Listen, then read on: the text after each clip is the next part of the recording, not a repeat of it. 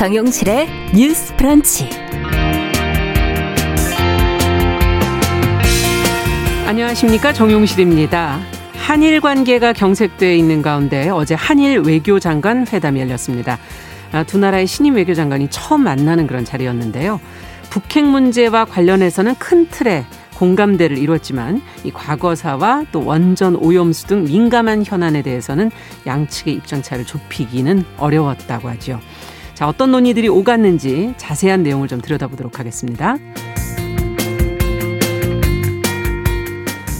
네, 우리 삶을 지탱하는 가치가 참 다양하죠. 근데 물질, 돈의 가치를 알고 일상에 이것이 잘 녹여낼 때 생활은 더 건강하고 원활하게 돌아갑니다.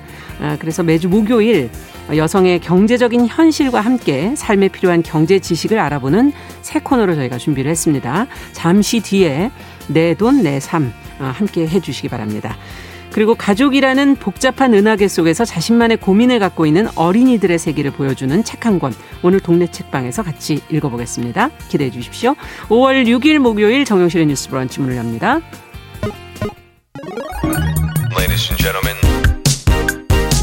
새로운 시각으로 세상을 봅니다. 정용실의 뉴스 브런치 뉴스 pick. 네, 정용실의 뉴스 브런치 항상 여러분들과 함께 프로그램 만들어갑니다. 유튜브로 430분 정도가 들어와 주셨고요. 벌써 남기숙님, 김진아님, 최희철님, 김현옥님, 아카스이즈님 들어와서 인사 건네주시고 써니스카이님 감사합니다. 자, 그럼 첫 코너 뉴스 pick으로 시작하겠습니다. 저희 화요일과 목요일을 담당해 주시는 두 분이시죠. 국민의힘 파주갑 당협위원장을 맡고 있는 신보라 전 의원. 안녕하십니까? 네, 안녕하세요. 네, 그리고 국민대 혁신기업연구센터 전임 연구 교수로 계시죠. 정은혜 더불어민주당 전 의원. 안녕하십니까? 네, 반갑습니다. 네. 자, 어제 한일 외교장관 회담이 열렸어요. 아마 어, 국민들도 어떤 이야기가 음. 오갈까 관심들을 좀 가지셨을 것 같은데 한일 관계가 워낙 그동안 안 좋아서 어, 두 신임 장관이 처음 만나는 자리였고 그래도 조금은 어, 서로 노력을 하는 것 같이 음. 보이지 않았나 하는 생각도 들고요. 어떤 논의들이 오갔는지 정은혜 전 의원께서 좀 정리해 주시면 저희 같이 한번 들여다보겠습니다. 네, 현지 시간으로 5일 네, 어제 였죠. 그 런던의 네. 한 호텔에서 어, 한미일 삼국 외교부 장관이 50분간 회담을 가졌습니다. 음. 이 자리에서 한반도의 완전한 비핵화를 위한 공조를 강화하기로 약속했고요. 어, 그 이후에 3자 회담 이후에 자리를 옮겨서 20분간 음. 한일 양자 회담을 했습니다. 어, 정의용 외교부 장관이 올해 2월 취임한 이후에 그 한일 외교부 장관의 그 첫 만남이라고 할 수 있는데요. 네. 북핵 문제에 대해서는 한반도의 완전한 비핵화와 항구적 평화 정책에 실질적인 진전을 가져오기 위해 지속적으로 협력하겠다라는 약속을 했지만 네. 어, 하지만 과거사와 음. 후쿠시마 원전 오염수 방출 문제에 대해서는 입장차만 확인하는 정도였다고 보여집니다. 음. 어, 특히 정 장관은 일본의 오염수 방류 결정이 주변국과 충분한 사전 협의 없이 이루어진 데 우려를 표명 설명했고요. 오염수 방류가 한국 국민의 건강과 안전 그리고 해양 환경에 잠재적인 위협을 미칠 수 있다는 점에서 음. 신중하게 접근해야 한다는 것을 강조했습니다. 네. 또한 정 장관은 그 올바른 역사 인식 없이 과거사 문제가 해결될 수 없음을 강조했고 음. 위안부 및 강제동원 피해자 관련 정부 입장을 설명했는데요. 어, 그러나 일본 측에서는 그 위안부 관련해서도 한국 정부가 먼저 음. 구체적인 해결책을 내놓아라라는 입장을 발표했고 네. 또 기존 주장을 약간 반복하는 그런 모습을 보였고요. 일본의 역사 인식이 우선이다라는 음. 또 말을 하기도 했습니다. 네. 후쿠시마 방사성 물질 오염수 관련해서는 어, 필요한 정보들을 한국에 제공하겠다고 말하는 정도였습니다. 네. 자, 회담의 성과를 어떻게 평가를 하시는지 뭐 일부에서는 또 협의가 되는 부분도 있는 것 같지만 아쉬운 부분이 좀 더 많지 않나 하는 생각도 네. 들고요. 어떻게 보십니까, 신보라 의원께서는? 어, 어쨌든 급작스럽게 이루어진 20분간의 짧은 음. 그 회담으로 뭐 기대했던 성과를 도출하기는 사실상 어려웠고 그렇죠. 그 충돌하는 내용의 지점도 실은 뭐 교점을 좀 찾기가 접점을 음. 찾기가 좀 어려운 상황이기 때문에 좀 평행선을 달렸다라고밖에 아. 좀 평가를 할 수가 없을 것 같습니다. 그런데 이제 걱정되는 건 예. 과거사 과거사 문제나 그다음에 수출 규제와 관련한 내용, 그다음에 어그 원전 오염수 방, 문제. 네. 그 방류 이런 문제들이 실은 한 2019년 이후부터 꾸준히 음. 실은 제기되어 오고 충돌해 왔던 이슈들이거든요. 예. 그런데 이제 문재인 정부 들어서 어, 한일 외교 장관 회담이 뭐 몇 차례 있고 또 음. 전화 통화를 한 것도 있었지만 그 내용들로 계속 그냥 평행선만 좀 달려왔습니다. 음. 2019년 회담 때도 수출, 수출 규제, 강제 동원, 후쿠시마 오염수 이런 문제들로 서로 할 말만 하고 끝났다 이런 평을 음. 받았는데요. 2020년 그때 당시에는 이제 강경화 장관이었고 네. 일본 이제 모태기 외무상이었는데 네. 그때는 40분간 전화로 거의 설전만 벌렸다. 그 비슷한 아. 주제로. 아. 그런 이제 평가를 받았기 때문에 어 이번 회담도 계속 그런 똑같은 음. 주제 비슷한 주제로 서로 입장점을 확인하고 있는 것 아니냐 이런 음. 지적을 받게 되는 것 같습니다. 네. 다만 이제 그 정, 정의용 장관이 2월 취임 후에 그렇죠. 계속 통화 한 번 못 하다가 실은 3월에 동일본 대지진과 관련한 서한을 발송을 했고 예. 거기에 이제 모태기 어, 외무상이 화답을 하면서 서한 음. 교환이 이루어지고 그 다음에 이제 대화의 국면까지 음. 면, 어, 이런 회담까지 열리게 됐기 때문에 어, 이 회담에서 한일 관계를 미래 지향적으로 발전시켜 나가는데 뜻을 같이 했다라고 예. 하는 그런 워딩이 나오게 됐는데요. 음. 이게 외교적 수사만 아니라고 한다면 음. 대화의 발판을 마련하는 의미는 있을 것 같다. 그렇군요. 하지만 지금 올해 대선 우리나라는 대선 국면이 있고 거기도 음. 이제 참의원 선거가 관련한 선거가 있어서 네. 이 문제를 어 전향적으로 풀어나기에는 또 정치적 어려움이 있지 않겠냐 이렇게도 좀 그렇군요. 보게 됩니다. 네, 뭐 여론이나 표를 또 의식해서 또 어떤 결과를 가져올지 어떻게 보십니까? 정은혜 의원께서는 네, 그 음. 이번 한일 그 회담 같은 경우는 그 각각 그 쉽게 풀릴 수 없는 간격이 존재했던 건 음. 사실이지만 네. 어떻게 보면 꽉 막혔던 한일 관계가 그 이번 회담을 통해서 그 양국 간의 의사소통을 본격적으로 음. 시작할 수 있게 됐다라는 측면에서 저는 좀 긍정적으로 보는데요. 네. 사실 사람이 만나야 중요한 거잖아요. 만나고 그렇죠. 소통하고 대화하고 예. 지금 코로나로 비대면 사회가 됐지만 또 이 상황에서도 얼굴을 볼 수 있었다는 점 짧은 시간이었지만 네. 외교 관계는 어떻게 보면 그런 시간이기보다는 그 음. 그 사람의 그 마음, 정 이런 것도 굉장히 중요한 것 같습니다. 특히 국익 같은 경우는 이제 외교 정책에 있어서 가장 중요한 요소긴 한데요. 음. 대한민국의 그 외교부 장관으로서 대한민국의 국익을 저는 분명히 그 자리에서 얘기했다는 거 음. 그런 점에도 좀 많이 좀 어떻게 보면 점수를 주고 싶다고 생각을 하는데요. 음. 어, 한일 관계는 저는 그 한국과 일본이 어, 양자 간의 협력으로 풀기는 좀 어렵지 않나라는 아. 생각을 좀 해봅니다. 제3자가 네. 필요하다, 제3국이 필요하다 이런 말씀이시죠. 그래서 이번에도 예. 그 한미일 그 외교부 네. 장관의 회의가 있었던 것처럼 그 삼각공조가 굉장히 중요하다고 볼 수 있는데요. 음. 과거 김대중 정부 때 그 1999년에 그 대북 정책의 그 효과적인 수립과 공조를 위해서 그 한미일이 음. 대북 정책 조정 감독이라는 하는 그룹을 만들기도 했습니다. 그 어. 티콕이라고 하는데요. 네. 어, 당시에 좀 북한의 그 뭐 대포동 미사일 뭐 이런 경우로 되게 좀 위협적인 상황에서 예. 삼국 공조가 굉장히 좀 강화되었고 음. 그리고 우리가 북한에 대해서 어 군사적 억제를 이렇게 좀 제한을 두지만 음. 그 이외에도 인도적인 그 지원을 통한 그 협상에 좀 역점을 두었던 시기가 있습니다. 음. 근데 물론 그 어제 회담 같은 경우는 일본은 굉장히 그 어, 유엔의 대북 제재 이행이라든지 아니면 CVID 그 음. 완전 하고 검증 가능한 불가역적인 핵폐기 주장을 하기도 했는데요. 예. 좀 강경한 기조로 나왔다고 해요. 네. 그럼에도 불구하고 어 지금 우리가 미국이 이번에 바이든 정부를 좀 봐야 하는데 바이든 음. 정부의 기조가 뭐 강경한 이런 입장은 아니고 미국의 그 대북 정책에 있어서 그 동맹국들의 입장을 중시하겠다는 그렇죠. 네 그런 입장입니다. 그렇기 때문에 일본의 입장, 한국의 입장 좀 다 들어보고 같이 좀 조율을 음. 해서 아마 최종적인 대북 정책이 나오지 않을까 싶은데 이런 기회에 우리가 한국과 일본 이 먼저 음, 대북 정책에 대해서 음. 또 한반도의 평화에 대해서 먼저 좀 논의를 하면서 좀 거기에서 오히려 좀 신뢰를 쌓는 게 좋지 않을까. 음. 그리고 그 신뢰를 기반으로 그 한일 관계에 그 문제되고 있는 뭐 위안부 문제나 예, 예. 다른 문제들도 좀 해결을 해야 할 것 같고요. 사실 그 후쿠시마 오염수 방류 같은 경우는 굉장히 지금 음 저는 대한민국 국민들 한 분한 한 분이 많이 또 걱정을 하고 그렇죠. 이것도 예. 국제사회도 사실은 걱정해야 될 부분이기도 한데요. 네. 근데 예. 또 일본의 그 국제사회에 대한 그런 어떻게 보면 좀 어떻게 보면 좀 많이 일본 편을 드는 쪽도 음. 좀 있는 것 같아요. 그래서 음. 그렇기 때문에 지금 어, 그 부분에 있어서는 좀 이 부분 같은 경우는 협 협상을 하고 뭐 협력을 할 수는 있겠지만 어, 충분히 저는 문재인 정부가 그 협상력을 바탕으로 우리 정부가 또 우리 국민을 지킬 수 있는 방안으로 음. 나아갈 것이라고 생각합니다. 네, 어쨌든 서로 만나서 신뢰를 쌓는 그 첫 발자국은 굉장히 중요하다 지금 그런 얘기시고요.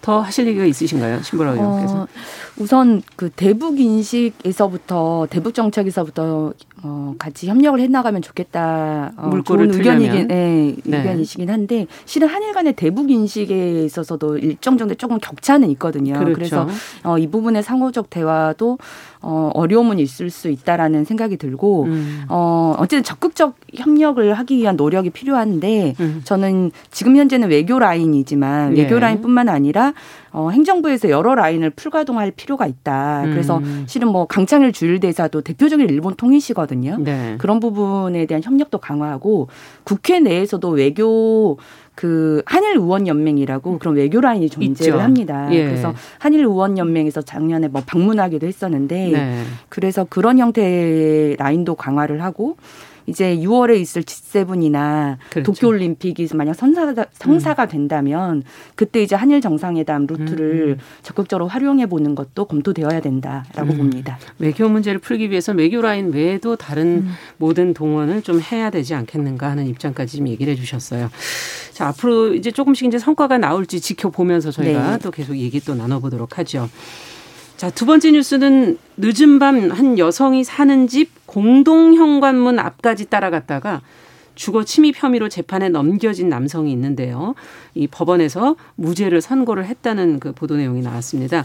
재판부가 이런 판단을 내린 이유는 과연 무엇인지 조금 더 안으로 들어가 보고 싶은데요.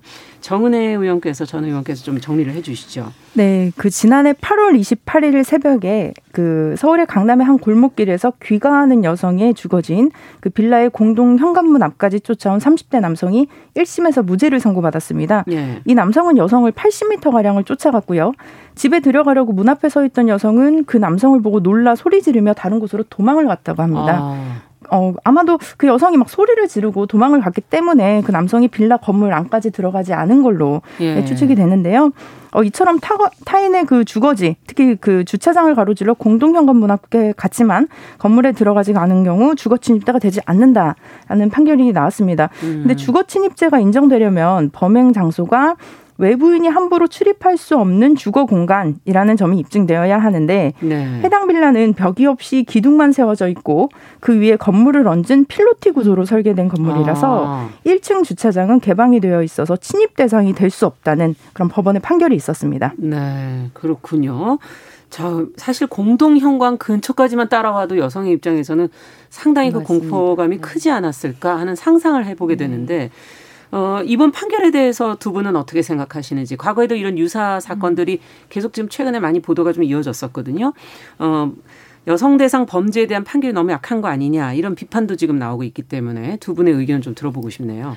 네, 우선 공포에 질렸을 피해자분께 정말 진심으로 위로의 말씀을 드리고 싶고요. 네. 실은 많은 여성분들이 대체적으로 한두 번씩은 겪어봤을 일이 아닐까 싶습니다. 음. 저 같은 경우도 어린 시절에 뭐 골목길 주변에서 이렇게 살았기 때문에 어, 그런 두려움을 느낀 적이 많았고 그렇죠. 솔직히 아, 어, 그런 골목길 다닐 때 이어폰 끼지 않고 맞습니다. 다니는 그런 습관들도 여성들은 맞아요. 가지고 있거든요. 예. 그런데 어, 이런 다양한 형태로 여성에게 강도 혹은 범죄를 저지를 의도로 음. 행해지는 뭐 쫓아오기, 들여다보기 뭐 이런 것들은 실은 명백하게 잘못된 행위이고 네. 어, 처벌을 받아야 마땅한 행위인데도 불구하고 현행법에서는 이를 뭐 방금 이 사례 같은 경우는 주거 침입, 주거 침입, 어, 아니면 강간 미수. 예. 이런 죄로 어, 다룰 수밖에 없는데 네. 이 현행법에서는 그게 어, 우리나라가 증거주의이기 때문에 예. 재형 법정주의고 명백한 증거, 명백한 음. 의도, 명백한 행위 이런 게 입증되어야만 이 법에 따른 처벌을 받을 음. 수 있기 때문에 네. 굉장히 좀 애매한 상황에 놓이면 이걸 처벌할 수 없게 되는 거죠. 그래서 음. 어 저는 이게 입법 불비의 문제 가 아닌가라는 생각이 네. 들고요. 실은 이제 스토킹 처벌 강압 이제 스토킹 처벌법이 얼마 전에 좀 예, 개정이 됐죠. 올해 9월에 시행, 시행이 되기 때문에 네. 이러한 행위를 이제 처벌할 수 있는 이제 법률적인 근거가 마련이 되기는 했습니다. 음. 그런데 이 스토킹 처벌법도 실은 이제 이제서야 입법이 됐는데 음. 실은 어 여성들을 따라오거나 지속적으로 괴롭힘을 하거나 이런 행위는 정말 뭐 일상 다반사로 굉장히 오래 전부터 발생된 일이었지만 네. 이걸 범죄로 어, 인식하는 데까지도 범죄로 인식하는 데까지는 굉장히 많은 시일이 걸렸죠. 맞습니다. 실은 20대 국회에서도 이 관련 법안이 발의가 됐음에도 불구하고 네. 20대 국회 안에서도 통과가 되지 못했다가 네. 21대 국회에 들어서 이 법률이 통과될 수 있었거든요. 네. 그렇게 봤을 때는 어, 여성 대상 범죄에 대한 우리 사회의 사회적 인식이 여전히 좀 부족한 부분이 있고 음. 그게 입법권자들의 어, 부족한 인식도 있고 음. 실은 이 법률을 이제 실제 집행하고 판결을 내리는 음. 그런 이제 법원에서. 법원에서도 좀 인식이 높은 수준으로 올라가진 음. 못한 것은 아니냐 하는 아쉬움이 드는 대목입니다. 그러네요. 음. 그 사실 이번에도 한 여성의 또 죽음과 그 가족의 죽음이 있었기 때문에 이런 법이 또 네. 만들어진 게 아닌가 하는 생각도 들기도 하고요. 어떻게 보세요? 네, 그, 그 남성의 변호사가 그 얘기를 했는데, 네. 그 공동 현관문을 두드리거나 손잡이를 열려고 하지 않았다. 그리고 해당 주차장이 주택과 생활도로에 있어서 차량과 사람의 통행이 빈번하고 자유로운 구조였다. 라고 좀 주장했다고 하더라고요. 음. 근데 지금 보면은 주거 침입죄는 아니더라도 지금 주거 침입죄 미수로는 또 볼 수 있는 거거든요. 그렇죠. 그래서 침입, 침입하려고 했으나 실패한 경우 또 뭐 문을 두드리기만 한 경우도 주거 침입죄 미수가 되는데 음. 어, 이거 이 경우는 침입하려 했으나 실패한 경우라고 볼 수 있는 거죠. 이건 누가 봐도 그렇게 볼 수 있는 경우고 제가 사실은 이 기사를 보다가 좀 댓글을 많이 봤어요. 예. 근데 댓글 중에 가장 그 좀 어떻게 조회수가 높은 댓글 하나가 현관문 앞까지 낯선 사람이 쫓아왔는데 이게 무죄라고 하면 혼자 사는 여성은 무서워서 어떻게 살 수 있나요? 음. 사람이 다치고 사건이 일어나야 유죄로 인정되는 건가요? 예. 제대로 된 법 개정이 필요합니다. 라는 음. 입장이 있으셨습니다. 어, 그렇기 때문에 지금 우리나라에 특히 성범죄 같은 경우도 그 의도성, 음. 그 사람이 얼마나 어, 의도를 가지고 접근을 했는지에 대해서 우리가 좀 많이 판단을 해야 하는데 네. 어, 너무 좀 관대하다는 생각이 들어요. 그래서 음. 의도성은 무시한 채 어, 그 여성이 정말 그 시간 동안 얼마나 좀 두려웠을지 음. 어, 신보라 의원도 얘기하셨지만 저 같은 경우는 버스에서 내려서 집에까지 가는 길에 항상 엄마한테 전화를 했어요. 그게 저는 음. 고등학교 때부터 좀 습관이거든요. 그러니까 그 무서움을 어떻게 보면 좀 피해 네, 보시려고. 전화하면서 엄마 지금 가고 있어. 예. 내, 가 계속 말하고 있어. 들어줘. 어, 어, 엄마, 어, 예. 어, 얘기해줘. 어, 이런 식으로 계속 했던 기억이 있고, 사실 지금도 저는 좀 결혼을 하고 아. 이가 있는 상황에서도 가끔 이제 그럴 때가 있는데요. 네. 미국 같은 경우는 정말 주거 침입일 때는 어, 총을 정말 사용해도 가능할 정도로 그게 정당 방위로 음. 인정이 됩니다. 네. 그래서 그런 나라가 있기도 한데, 어, 지금 보면은 주거 침입죄가 인정이 되느냐 안 되느냐 이게 정말 어, 사실 이게 또 필로티 구조로 되어 있는 빌라라고 하죠. 근데 네.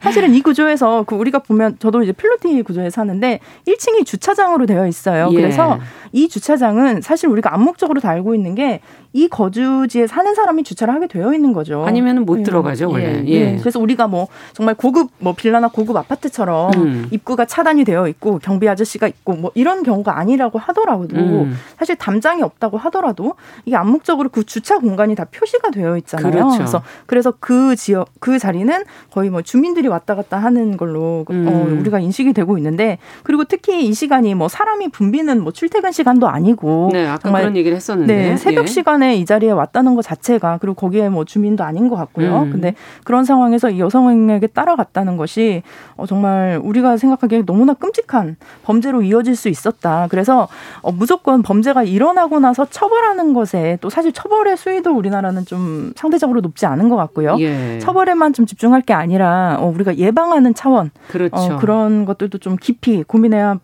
될 것 같습니다. 네, 예방이 굉장히 사실 중요한데 앞으로 이 부분은 어떻게 또 보완해 나갈지 한번 지켜보죠.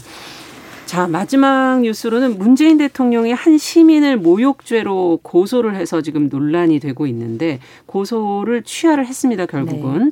어떤 논란이 그동안 있었던 거고요. 또 취하한 배경은 어디에 있는 것인지 지금까지 나온 내용 한번 정리해 보면서 같이 한번 생각해 보죠. 신보라 의원께서 좀 정리해 주시겠어요?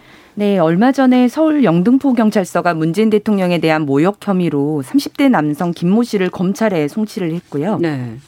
지난 4일 문재인 대통령이 이 고소를 취하를 했습니다. 네. 김 씨는 지난 2019년 7월 대통령과 여권 인사 등을 비판하는 전단을 국회 의사당 분수대 주변에 뿌린 혐의를 음. 받고 있는데요. 이번 사건은 형법상 모욕죄라서 해당이 되는 거죠. 어, 예. 피해자 본인이 고소해야 기소가 가능한 친고죄입니다. 아. 따라서 문, 대, 문 대통령 본인이나 문 대통령이 위임한 사람이 고소를 해야만 기소될 수 있는데요. 예. 때문에 대통령이 국민을 상대로 한 모욕죄 주장이 성립될 수 있느냐가 음. 논란이 됐습니다. 음. 어, 어쨌든 문 대통령은 고소 취하 이유를 이제 청와대 브리핑을 통해서 밝혔는데요. 네. 주권자인 국민의 위임을 받아 국가를 운영하는 대통령으로서 모욕적 표현을 감내할 필요가 있다는 지적을 수용해 이번 사안에 대한 처벌 의사 지, 어, 처벌 의사 철회를 지시한 것. 이라고 밝혔습니다. 예. 그리고 청와대 고위 관계자의 발언에 따르면 2년 동안 문 대통령 스스로 자신에 대한 비판을 얼마든지 받아들이겠다고 말한 것을 고려했다고도 합니다. 음. 다만 향후 모욕죄에 대한 고소 가능성을 열어놓은 브리핑도 논란이 되고 있는데요. 네. 앞으로 명백한 허위 사실을 유포해 정부에 대한 신뢰를 의도적으로 훼손하는 행위, 외교적 비하에 대해 사실관계를 바로잡는다는 취지에서 개별 사안에 따라 신중해서 신중하게 판단해서 결정할 예정이라고 밝힌 부분이 음. 논란이 되고 있습니다. 네. 자, 고소에서부터 취하까지 어, 일부에서는 또 모욕죄라는 것을 뭐 폐지해야 되지 않느냐 하는 얘기까지도 지금 나오고 있는데 두 분은 어떻게 보시는지 입장을 좀 들어보죠. 네, 정은혜 의원께 먼저 여쭤볼까요? 네, 음. 우리가 또 모욕죄에 대해서 많이 얘기를 하시는데 음. 실제로 우리나라 헌법에는 표현의 자유가 보장이 되어 있죠. 그렇기 때문에 뭐 누구나 어떤 표현도 할 수 있다. 음. 뭐 그렇게 볼 수 있는데 그리고 또 권력자에 대한 비판도 뭐 충분히 가능하다고 저는 생각을 합니다. 네. 하지만 요즘 좀 문제가 되고 있는 것들이 혐오 표현, 음. 가짜 뉴스 음. 이 부분에 대해서 저는 좀 얘기를 하고 싶은데요. 예. 어, 지금 뭐 영국이나 독일, 프랑스 같은 경우도 이제 모욕죄가 좀 폐지되고 있는 상황이긴 한데 전 세계적으로 보면 네 예. 그럼에도 불구하고 그 인터넷에서의 혐오 표현 등에 대해서는 처벌 수위를 높이고 있습니다. 특히 뭐 음. 뭐 인종이라든지 성별이라든지 음. 장애에 관해서 굉장히 좀 혐오적인 발언이나 표현을 하는 경우가 있는데 이번에 그그 모욕죄를 했던 청년에 네. 어, 대해서는 뭐 대통령과 여권 인사를 포함, 포용한 어, 포함한 뭐 2020 응답하라 친일파 우손 뭐 이런 식으로 글을 제기하면서 음. 문재인 대통령이 친일파다. 그리고 일본의 그 굉장히 좀 그 음란한 사진에 문재인 대통령을 뭐 좀 이렇게 하기도 하고요. 뭐뭐 뭐 그런 사실은 좀 방송에서 담기는 어려운 네. 네 그런 애매하게 얘기하시는 예, 사실 제가 지금 얘기를 하기가 좀 그렇네요. 예, 그래서 저는 내용을 좀 자세하게는 얘기는 안 하겠지만 네, 그래서 그런 관련 내용 네, 방송에서 담을 수 네. 없는 그런 정도의 내용이었고 아. 실제로 지금 어, 뭐 문재인 대통령께서도 뭐 모욕하는 거는 가능 하다고 했다라고 말씀을 하시지만 문재인 대통령도 얘기를 했던 것이 뭐 대통령을 요구를 해도 된다. 모욕 정도는 음. 뭐 표현의 범주로 이해할 수 있다라고 하셨지만 어 특히 어 다수의 국민께 피해를 입히는 가짜 뉴스는 허용할 아. 수 없다라는 입장을 또 밝히기도 하셨습니다. 그래서 네. 어제 그 어, 박경미 대변인도 얘기를 했던 것이 어, 지금 뭐 이 사안에 대해서 뭐 혐오 조용, 조롱을 떠나서 일본의 극우 주간지에서 주장하고 있는 바를 어, 무차별적으로 인용했고 음. 그래서 우리나라의 국격과 국민 명예 또 남북 관계 등에 미치는 영향 등을 고려했다라고 어, 또 발표를 하기도 음. 했습니다. 적어도 사실 관계를 바로잡는 측면에서 음. 어, 또 앞으로도 개별 사안에 따라 좀 결정을 하겠다라고 했고요. 네. 사실 이 청년이 지금 저는 좀 언론을 좀 언론 플레이를 하고 있는 것이 아닌가라는 생각이 드는데 이 청년의 이름이 좀 공개가 됐어요. 네. 이 청년의 인터뷰한 내용이 나왔어요. 네. 그래서 네. 인터뷰한 내용들을 보면 사실은 어좀 언론들에서 인터뷰한 내용에 다 단독자가 붙어요. 그래서 그 인터뷰 음. 자체를 뭐 개별적으로 했는지 어떻게 했는지 모르겠지만 네. 어, 그 언론들에서도 좀 단독이라고 해서 좀 어떻게 보면 이렇게 사람들의 관심을 끌 수 있는 그런 인터뷰를 했고 실제로 뭐 정확하게 확인된 바는 아니지만 지금 이 청년이 어, 또 그 야권의 야당에 어, 관련된 어떤 뭐 어, 자문위원을 했다더라 어. 어, 이런 얘기들도 있더라고요. 그리고 뭐 야권의 어, 뭐 어느 당에 뭐 공천 신청을 했다가 떨어졌다 어. 뭐 이런 얘기들도 있더라고요. 그래서 뭐 이 부분은 좀 확인을 해봐야겠지만 그렇죠. 이것이 그 우리가 좀 본질적으로 봐야 하는 것이 그 30대 청년이 개인적인 생각으로 어, 정말 정부에 쓴소리를 한 것이냐 예. 아니면 30 20대에 정당 활동을 하는 청년이 음. 정치적으로 자신의 의사를 표현한 것이냐에 음. 대해서 좀 차이를 좀 둬야 될 것 같습니다. 네. 우리가 정치인들끼리 하는 말과 일반 시민이 어, 정부와 대통령을 향해서 하는 발언은 분명히 차이가 있는 것이고 예. 네, 그 의도라든지 그 목적이 다를 수가 있거든요. 음. 그래서 이 부분에 대해서는 조금 더 확인이 필요하고 어, 그럼에도 불구하고 지금 뭐 문재인 정부에서는 뭐 사실은 굉장히 좀 뭐 심한 더 심한 그런 모욕적인 표현이나 이런 것들도 많이 좀 있는데 저는 근본적으로 요즘 어, 전 세계적으로도 그렇지만 좀 혐오 표현에 대해서는 서로가 좀, 좀 조심할 네, 서로 조심하는 게 좋지 않을까 그런 네. 생각을 해봅니다. 네.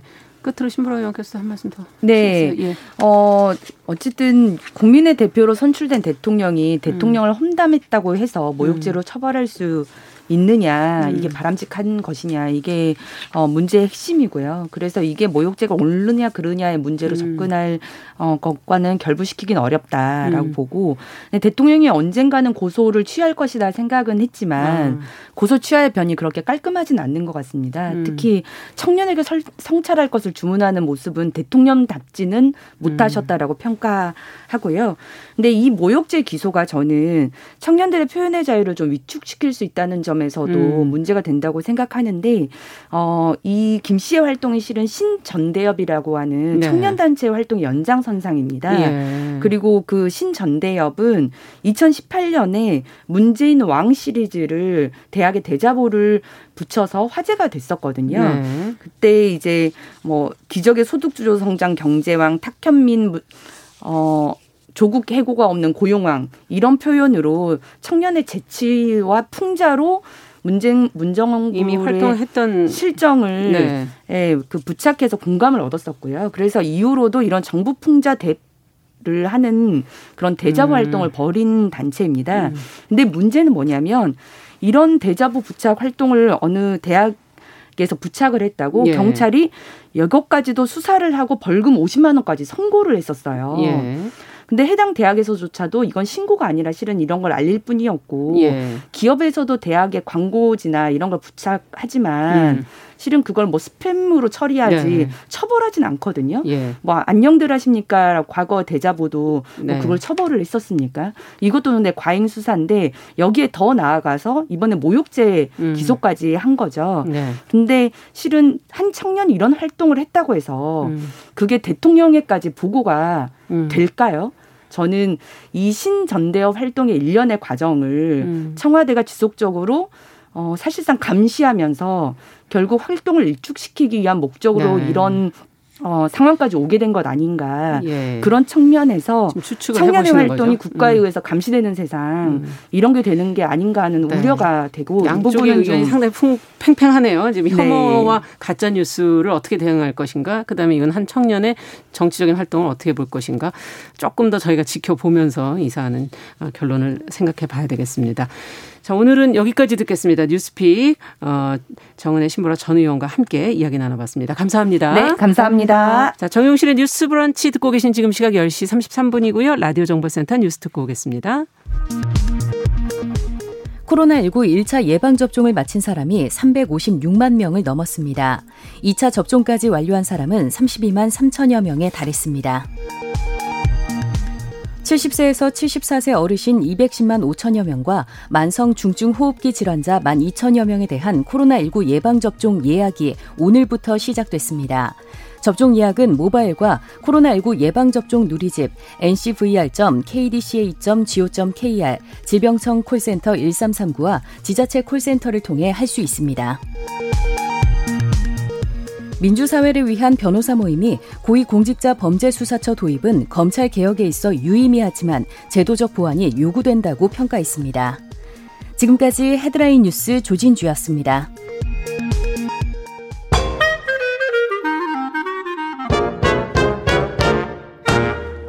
더 나은 내일을 그립니다. 정용실의 뉴스 브런치.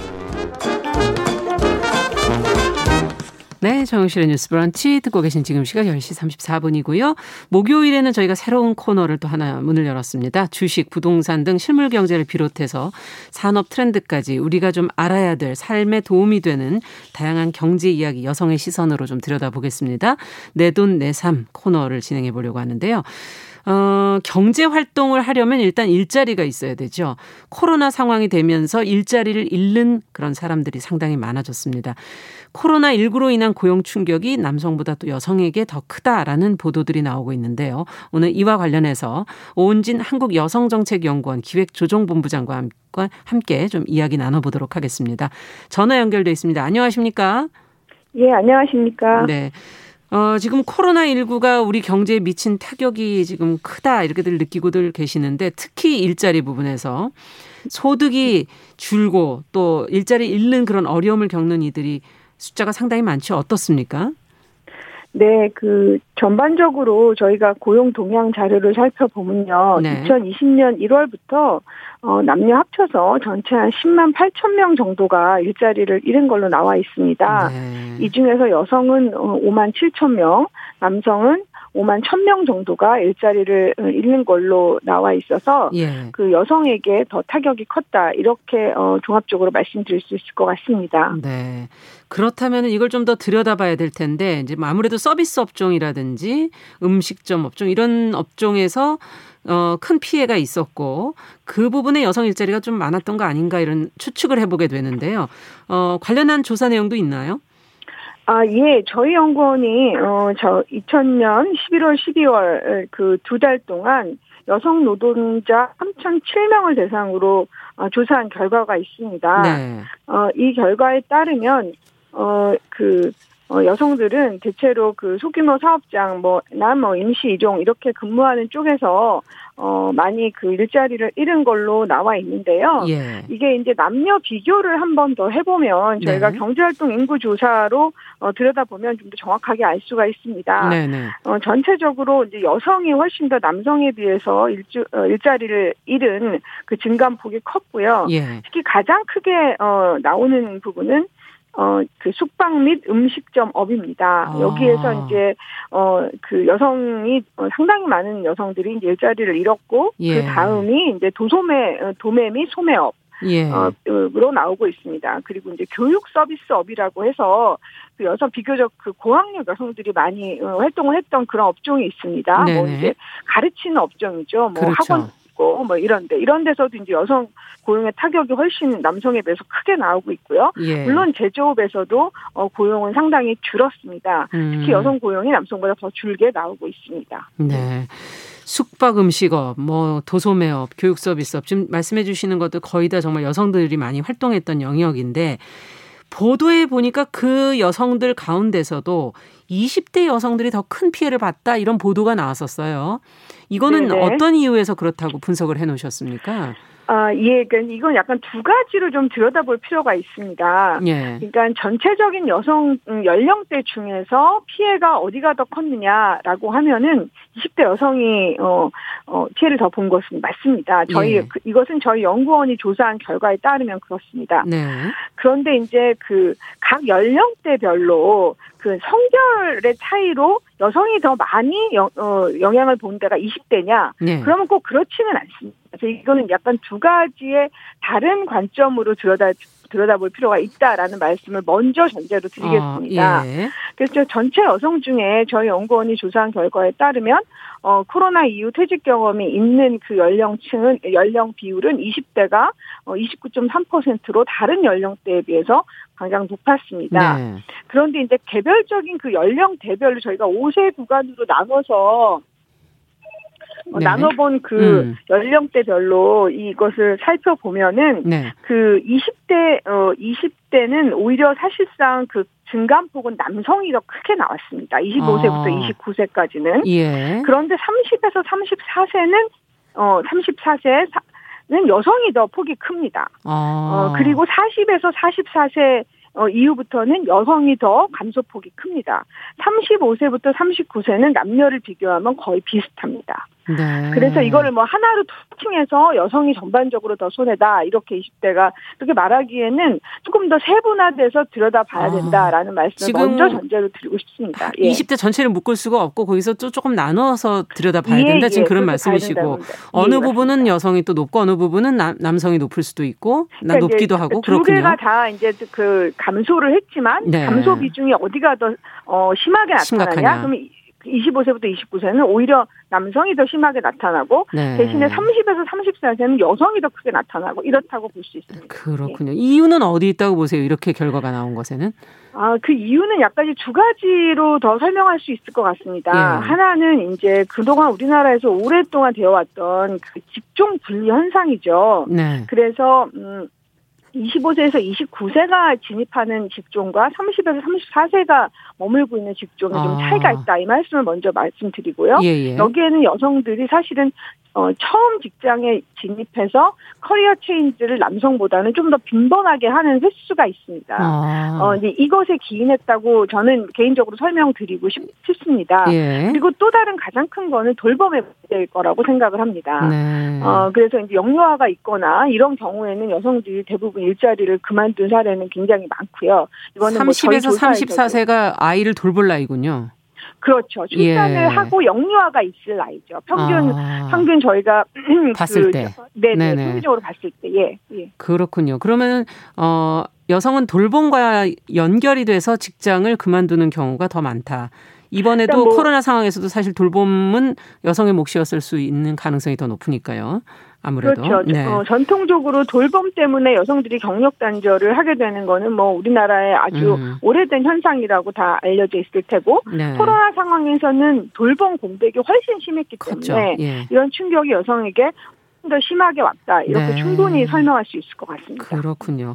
그 동안에 사실 코로나 이전부터 이 남녀의 어떤 어 일, 일의 업무의 특성, 아까 직종이 다른 것 뭐 이런 것뿐만 아니라 임금의 격차, 그에 따른 임금 격차 얘기도 많이 나오지 않았습니까? 네 맞습니다. 네, 네. 이런 음. 현상들이 벌어지는 이유는 어디 있다고 보세요? 어, 기본적으로 뭐 노동시장이 여성에게 어, 친절하지 않죠. 이게 가장 예. 큰 문제라고 볼 수 있고요. 그래서 예. 이제 그 고임금 직종이나 뭐 이런 부분에 일, 일단 여성들이 진출하기 자체가 어, 어렵고요. 음. 그리고 이제 힘들게 들어갔다고 해도 육아나 돌봄 문제로 인해서 어 경력 단절. 경력 단절을 예. 갖게 되는 경우가 빈번하고요. 이런 모든 것이 이제 종합적으로 나타나면 30대 후반에 어, 랑 40대 초반의 노동 시장은 여성 남녀의 그 직종 분리 현상이 아주 뚜렷하게 나타나게 되는 거죠. 그렇군요. 30대부터 어, 경기 불황 상황이어서 특히 젊은 여성들의 고용률은 어떻게 될까? 신규 취업률이 좀 낮지 않을까 그런 예상이 드는데 이거는 어떻게 나오나요? 아, 지금 제가 가지고 있는 자료에서 음. 20대 그 신고 고용률 자료는 지금 제가 어, 파악을 못하고 있는데요. 잠깐 예. 보면, 예. 어, 그러니까 일단 실업률 자체는 여, 음, 그 여성들이 더 높게 나오고 있습니다. 20대 네. 여성들이 2020년 자료를 살펴보면요. 예. 어, 남성은 3.9%인데 여성은 어, 4%니까 0.1% 포인트 여성의 실업률이 높다. 이거 네. 반대로 역으로 해석하면 고용률이 남성보다 낮다. 이렇게 낮다. 해석할 수 있습니다. 네. 네. 앞서도 이제 경력 단절 얘기를 해주셨는데 이것은 결국 네. 일과 가정, 일과 생활을 양립할 수 있어야지 이제 이게 이 문제가 해결이 되지 않겠습니까? 네, 그렇습니다. 네, 여성들이 이걸 양립하기 위한 사회 환경 어떤 부분이 개선돼야 된다고 보시나요? 어, 뭐, 지금 기본적으로 함께 돌보고 함께 일하는 사회가 돼야죠. 어, 지금 이번 코로나 상황에서도 여실히 드러났던 게 돌봄은 이제 여성의 몫이다. 음. 어, 라는 겁니다. 어, 그래, 그래서 이제 뭐 지금 이제 실직이나 뭐 일자리 잃은 것 뿐만 아니라 예. 관련된 여러 가지 그 가족 돌봄이라든지 이런 제도가 있지 않습니까? 예. 그런 것 들도 남성보다는 여성들이 쓰는 확률이 굉장히 어 높게 높았고. 나오고 이, 있습니다. 네. 결과 결과적으로 직장에서의 어 입장에서 보면은 로열티가 어, 남성이 더 높은 걸로 해석이 될 가능성이 높겠죠. 예. 어, 이런 면으로 보면 이게 함께 돌보는 사회가 아닌 거죠. 음. 그 모든 제도는 주로 여성들이 쓰게 되는 예. 어, 그런 거라서 그 제도를 충분히 갖춰준다고 해서 여성의 경력 단절이나 그 여성들의 그 각 분야별 대표성 문제가 해결될 것이냐에 대해서는 저는 굉장히 좀 더 고민해봐야 되는 부분이다라고 생각을 합니다. 네. 그래서 예, 4차 저출산 고령 자동차의 기본 계획에 따르면 어, 이 부분을 굉장히 강하게 어, 드라이브를 건 것으로 알고 있습니다. 음. 그래서 어, 남녀가 함께 돌볼 수 있는 환경을 만들기 위해서 남성 육아휴직에 대한 어, 적극적 활용 이런 네. 부분을 더, 더 강하게 드라이브 건 걸로 알고 있습니다. 네, 네. 조금 변화가 되리라 기대를 해보고요. 어쨌든 네. 여성의 어떤 인적 자원을 사회 사회가 잘 활용하기 위한 방안, 이런 네. 임금의 격차 문제, 고용의 차별 문제를 개선하기 위해서 어떤 노력이 끝으로 필요하다고 보시는지. 어, 저는 그 기본적으로 뭐 일단 여성의 노동시장 차별에 관한 여러 가지 증거들이 있지 않습니까? 네. 어, 그런 문제는 채용 차별이나 이런 문제에서는 굉장히 강한 법적 수단을 동원해서 어, 국가가 해결해야 된다 이렇게 예. 생각을 합니다. 이건 굉장히 기본적인 어, 필요 충분 조건이다라고 보고 있고요. 예. 그 다음번의 문제는 이제 돌봄의 문제일 텐데 음. 어, 그 육아휴직에 대한 부분은 한 지난 3년간 꾸준히 상당히 국가가 노력을 해왔습니다. 네. 그래서 출산 직후 육아휴직의 사용률은 굉장히 올라갔고 음. 가능한 이제 소규모 사업장에서도 이걸 쓰도록 독려하고 있지만 여전히 어 소규 어, 소규모 사업장과 대규모 사업장에서 육아휴직 차이는 분명히 발생하고 있죠. 있고요. 네. 어 근데 이 문제가 해결하더라도 우리나라 여성들의 또 다른 경력 단절의 중요한 요인은 초등학교 자녀가 초등학교 음. 입학할 때입니다. 네. 어 이때가 분명히 돌봄의 공백 부분이 발생하고 그렇죠. 있습니다. 네. 그래서 이 지금까지 우리 사회에서 이 돌봄이라는 것은 부수적인 것이었고 사회의 핵심 이슈가 되었던 적은 없던 걸로 음. 제가 알고 있습니다. 그러나 이런 사회가 예측하지 못했던 뭐 감염병도 그전 것 중에 하나겠죠. 그렇죠. 이런 돌발적 그 돌발적인 위험 요인들이 늘 도사리고 있기 때문에 음. 남녀가 함께 일하게 하기 위해서는 공백 없는 촘촘한 돌봄 체계를 구축하는 것이 음. 굉장히 필요합니다. 네. 이렇게 되기 위해서는 지금 돌봄이 여러 부처로 나눠져 있는 있는 이런 부분들도 컨트롤 타워를 만들어서. 중심으로 해서 네. 예 이것이 그 그러니까 여백이 없이 이어질 음. 수 있도록 하는 그런 체계적 개선이 체질적으로 필요하다고 생각합니다. 네 오늘 말씀은 여기까지 듣도록 하겠습니다. 감사합니다. 네 감사합니다. 네 내돈내삼 오늘은 코로나 19 이후 여성의 고용 경제 활동 또 전반적인 상황에 관련해서 오은진 한국 여성정책연구원 부원장과 얘기 나눠봤습니다. 여러분은 지금 KBS 일라디오 정용실의 뉴스 브런치와 함께하고 계십니다.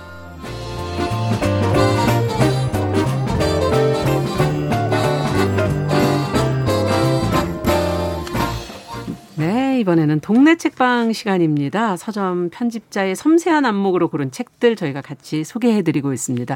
오늘은 좀 새롭게 또 자리를 해주셨어요. 동네 책방도 이제 좀 새롭게 꾸며가려고 그러는데요. 책방 사춘기 유지연 대표가 자리해 주셨거든요. 어서 오세요. 네, 안녕하세요. 네. 반갑습니다. 자, 오늘 어떤 책을 이 먼저 소개를 좀 해주세요. 동네 책방 중에서도 책방 사춘기 이름이 좀 특이한데요. 네. 어떤 책을 주로 하, 운영하시는 곳인가요? 네, 저는 그 어린이 청소년 문학 서점이고요. 음. 그 어린이부터 어른이까지 모두가 즐길 수 있는 그림책, 동화, 아. 청소년 소설, 그리고 약간의 소설과 에세이, 독립 출판물을 다루고 있는 작고 아담한 고 귀여운 서점입니다. 사춘기라는 말에서 약간 그런 느낌이 오긴 했었어요. 네. 네. 자, 그럼 오늘 첫 책은 어떤 걸 갖고 오셨을까요? 네, 오늘은 2021년 유베리 아너상 수상작인 에린 엔트라다 켈리의 작품 우리는 우주를 꿈꾼다라는 책을 아. 소개해 드릴 건데요. 네.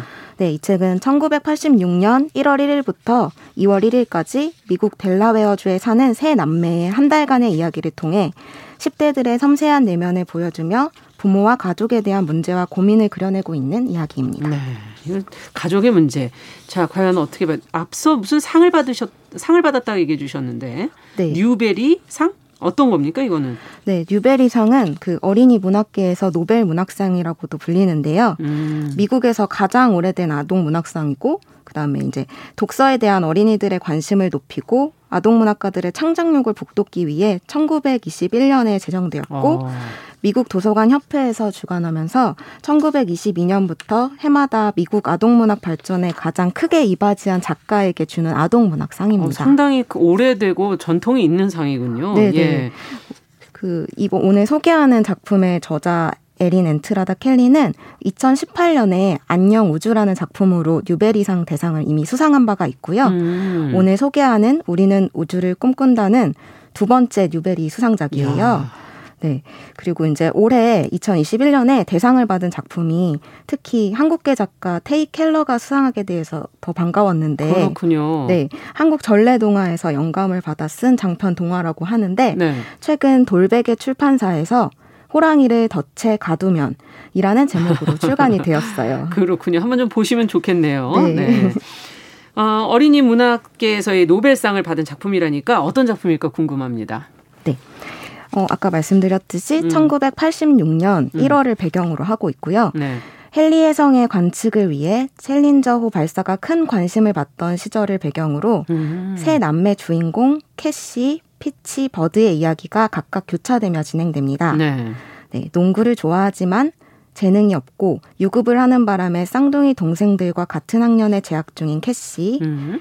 자신을 둘러싼 모든 것에 짜증이 나고 불만이 많아 오락실로 도피하는 피치, 음. 자신만의 꿈을 가지고 있지만 아무도 목소리를 들어주지 않아 자존감이 점점 낮아지는 버드. 이렇게 세 남매들이 등장을 하는데 네. 다 각자의 사정과 고민이 있어요. 예. 근데 이들한테는 이제 근본적으로 되게 큰 가족 간의 문제가 있는데 오. 엄마 아빠는 늘 서로를 욕하면서 싸우고 이 바쁘고 그리고 아이들한테 무관심합니다. 이야 나놓기만 하고 신경을 못 쓰네. 네. 근데 막 흔한 가족의 모습인 것 같기도 하고. 그렇죠. 예. 그리고 또 새 남매들도 같은 음. 학교에 다니고 있는데 서로가 어떻게 지내는지를 잘 몰라요. 그러니까 음. 가족 간의 관계가 조금 붕괴되어 있는 아. 그런 상황이고요. 네. 어, 이 와중에 이제 새 남매가 학교 안에서 각종 사건들과 얽히게 되는데 음. 어, 일단 가족이라는 존재가 서로를 보호해주지 못하는 장면들, 부모가 제대로 돌봐주지 못하는 음. 장면들이 좀 씁쓸하게 담겨 있는 문학 아, 작품입니다. 아, 그렇군요. 어찌 보면 지금 이렇게 좀 서로가 각자 열심히 살면서 외로워지는 그런 모습과 비슷한 것 같기도 한데 부제가 가족은 복잡한 은하다 이렇게 돼 있더라고요. 네. 이것은 어떻게 가족 관계 이들의 가족 관계를 표현하고 있는 것 같기도 하네요. 네, 맞아요. 그리고 약간 좀 이제 현실적이고 직접적인 어떤 하나의 문장 같다고 느껴지더라고요, 음. 부제가. 네. 그래서 결론은 어떻게 갑니까? 어, 이제 독자 입장에서는 이제 가족 이야기니까 좀 잘 해결됐으면 네, 좋겠는데 잘 해결돼서 해피 엔딩이 되기를 바라는데 예. 아쉽게도 그런 전형적인 결말 의 이야기는 아니고요. 아, 우리 아동 문학하고 그런 부분이 다르군요. 네. 약간 더 현실주의적이더라고요. 네. 그래서 약, 그 아까 말씀드렸듯이 이제 이 아이들이 가족의 관계 안에서 결핍을 계속 겪고 있기 때문에 음. 이 친구들이 중학교 2학년 정도의 나이대로 증장을 해요. 15세 네. 한 16세 정도인데 한창 힘들 사춘기. 네, 굉장히 예. 원초적이고 유아적인 감정을 가진 것처럼 이제 등장을 하더라고요. 음. 제가 읽으면서 되게 안타깝고 슬픈 부분이 있었는데 어느 부분이 그랬습니까? 네, 어린 시절을 기억하면서 벽장 안에 들어가서 옷더미에 남은 엄마 아빠 냄새를 맡는 장면이 나오기도 아. 하고 또 친구네 가족의 일부가 되고 싶어서 몰래 친구네 집에 들어가는 장면도 나오고요. 이야. 또 자신이 듣고 싶어하는 말을 해주는 상상 친구를 등장시켜서 계속 대화를 나누기도 아. 해요. 근데 이제 이런 장면들이 계속 반복되는데도 아니 이걸 엄마 아빠가 좀 보셨으면 마음이 바뀔 텐데. 근데 엄마 아빠는 정말 관심이 없고 자기를 생각하는 약간 개인주의적인 가족이더라고요. 음. 계속 싸워요. 그래도 어, 잘 등장하지 자주 등장하지 않는데 이렇게 분위기상 계속 이렇게 싸우는 장면들이 반복되고 있어요. 아, 너무 솔직하고 너무 현실적이어서 해피엔딩으로 가지 않으니까 저는 왠지 좀 답답한 것 같고 좀 씁쓸한 것 같기도 하고 어, 작품에서 좀 좋았던 부분이 있다면 한 구절을 좀 저희 같이 한번 나눠보죠. 어, 네. 338페이지에 있는 문장이었는데요. 네. 모래 알갱이를 하나 아, 모래 알갱이 하나를 없애는 것으로 해변 전체를 변화시킬 수 있, 있다는 걸 너희는 아니? 단 하나의 모래 알갱이로 말이야. 지구가 우주 전체에 비하면 티끌만한 점처럼 작다고 해도 그 영향력이 태양이나 달만 못한 건 아니야. 살롱가 선생님은 다시 책장으로 돌아가서 한쪽 구석에 기댔다. 모래가 움직이면, 아, 모래가 움직이지 않으면 변하지 않아. 우리도 매일 변하기 위해 노력해야 돼. 더 좋은 탐험가가 되기 위해. 더 좋은 교사와 학생이 되기 위해. 더 좋은 사람이 되기 위해. 어쨌건 더 발전하기 위해. 아, 모래처럼 작은 우리 어린아이들이 나는 이 세계 속에서 너무 작다고 느낄 때가 정말 많잖아요. 네, 맞아요. 그런 의미로 이 부분을 꼽으신 건가요? 어, 그런 의미도 있지만 예. 어, 이 뭔가 아이들이 공감할 수 있는 그런 이야기가 나오는 것도 그 아동 청소년 문학에서는 중요한데요. 음. 저는 이제 제가 생각할 때는 좋은 어른의 모습이 많이 등장하는 게 되게 반갑고 좋더라고요. 아. 근데 제가 말한 부분이 그 이 아이들에게 영향력을 조금 줄 수 있는 어. 좋은 선생님이 해주시는 말씀이에요. 이 부분이 네네. 아. 그래서 아까 말씀드렸듯이 좀 답답한 그런 부모들 좀 저희가 보기 어, 좀 힘든, 힘든 그런 음. 장면들만 음. 계속 나오면은 좀 저도 이 책을 아. 읽기가 힘들었을 것 같은데 네. 이렇게 곁에 좋은 어른이 있다라는 거를 보여주는 어떤 존재가 있고 음. 그 존재가 해주는 말들이 말 말이어서 좋아가지고 맞습니다. 부모가 아니더라도 사회 속에서 누군가가 그런 역할을 좀 해준다면 아이들한테 희망이 있을 것 같고 네. 특히 좋은 어른이 되기 위해 좋은 사람이 되기 위해 이런 표현들이 참 공감이 되는데 어 진짜 어린이 청소년들이 어, 바라는 어른의 모습 우리가 지금 고민해야 될 대목이잖아요. 네, 맞아요. 음, 어떻게 필요하죠. 어떤 노력을 해야 될까요? 어, 음. 이제 뭔가 더 정말 정답은 음. 없을 것 같기는 한데 예. 어쨌든 더 나은 존재가 되려는 마음을 계속 갖고 있는 게 너무 중요할 것 같거든요. 음. 근데 이제 저는 약간 이런 부분이 아동 청소년 문학에서 좋은 매개 역할을 해줄 수 있지 않을까라는 아. 기대감을 좀 갖고 있어요. 그래서 예. 단지 이제 어린이 청소년들만의 전유물로 이제 아동 청소년 문학을 소비하는 게 아니라 네. 더 많은 사람들이 같이 읽고 창작하고 얘기 아. 나누면서 좀 더 더 나은 존재가 되자고 같이 이야기해보는 거를 많이 해야 되지 않을까라는 생각이 들었어요. 우리 시간이 중요하다는 얘기네요, 지금. 네, 네 동네 책방 특히 우리 책방 사춘기 유지연 대표와 함께하는 시간 좀 잘 챙겨 들으시면 좋은 어른이 될 수 있을 것 같네요. 오늘 말씀 잘 들었습니다. 감사합니다. 네. 에린 엔트라다 켈리의 우리는 우주를 꿈꾼다를 같이 읽어봤습니다. 정용실의 뉴스 브런치 목요일 순서도 같이 인사드립니다. 저는 내일 뵙겠습니다. 감사합니다.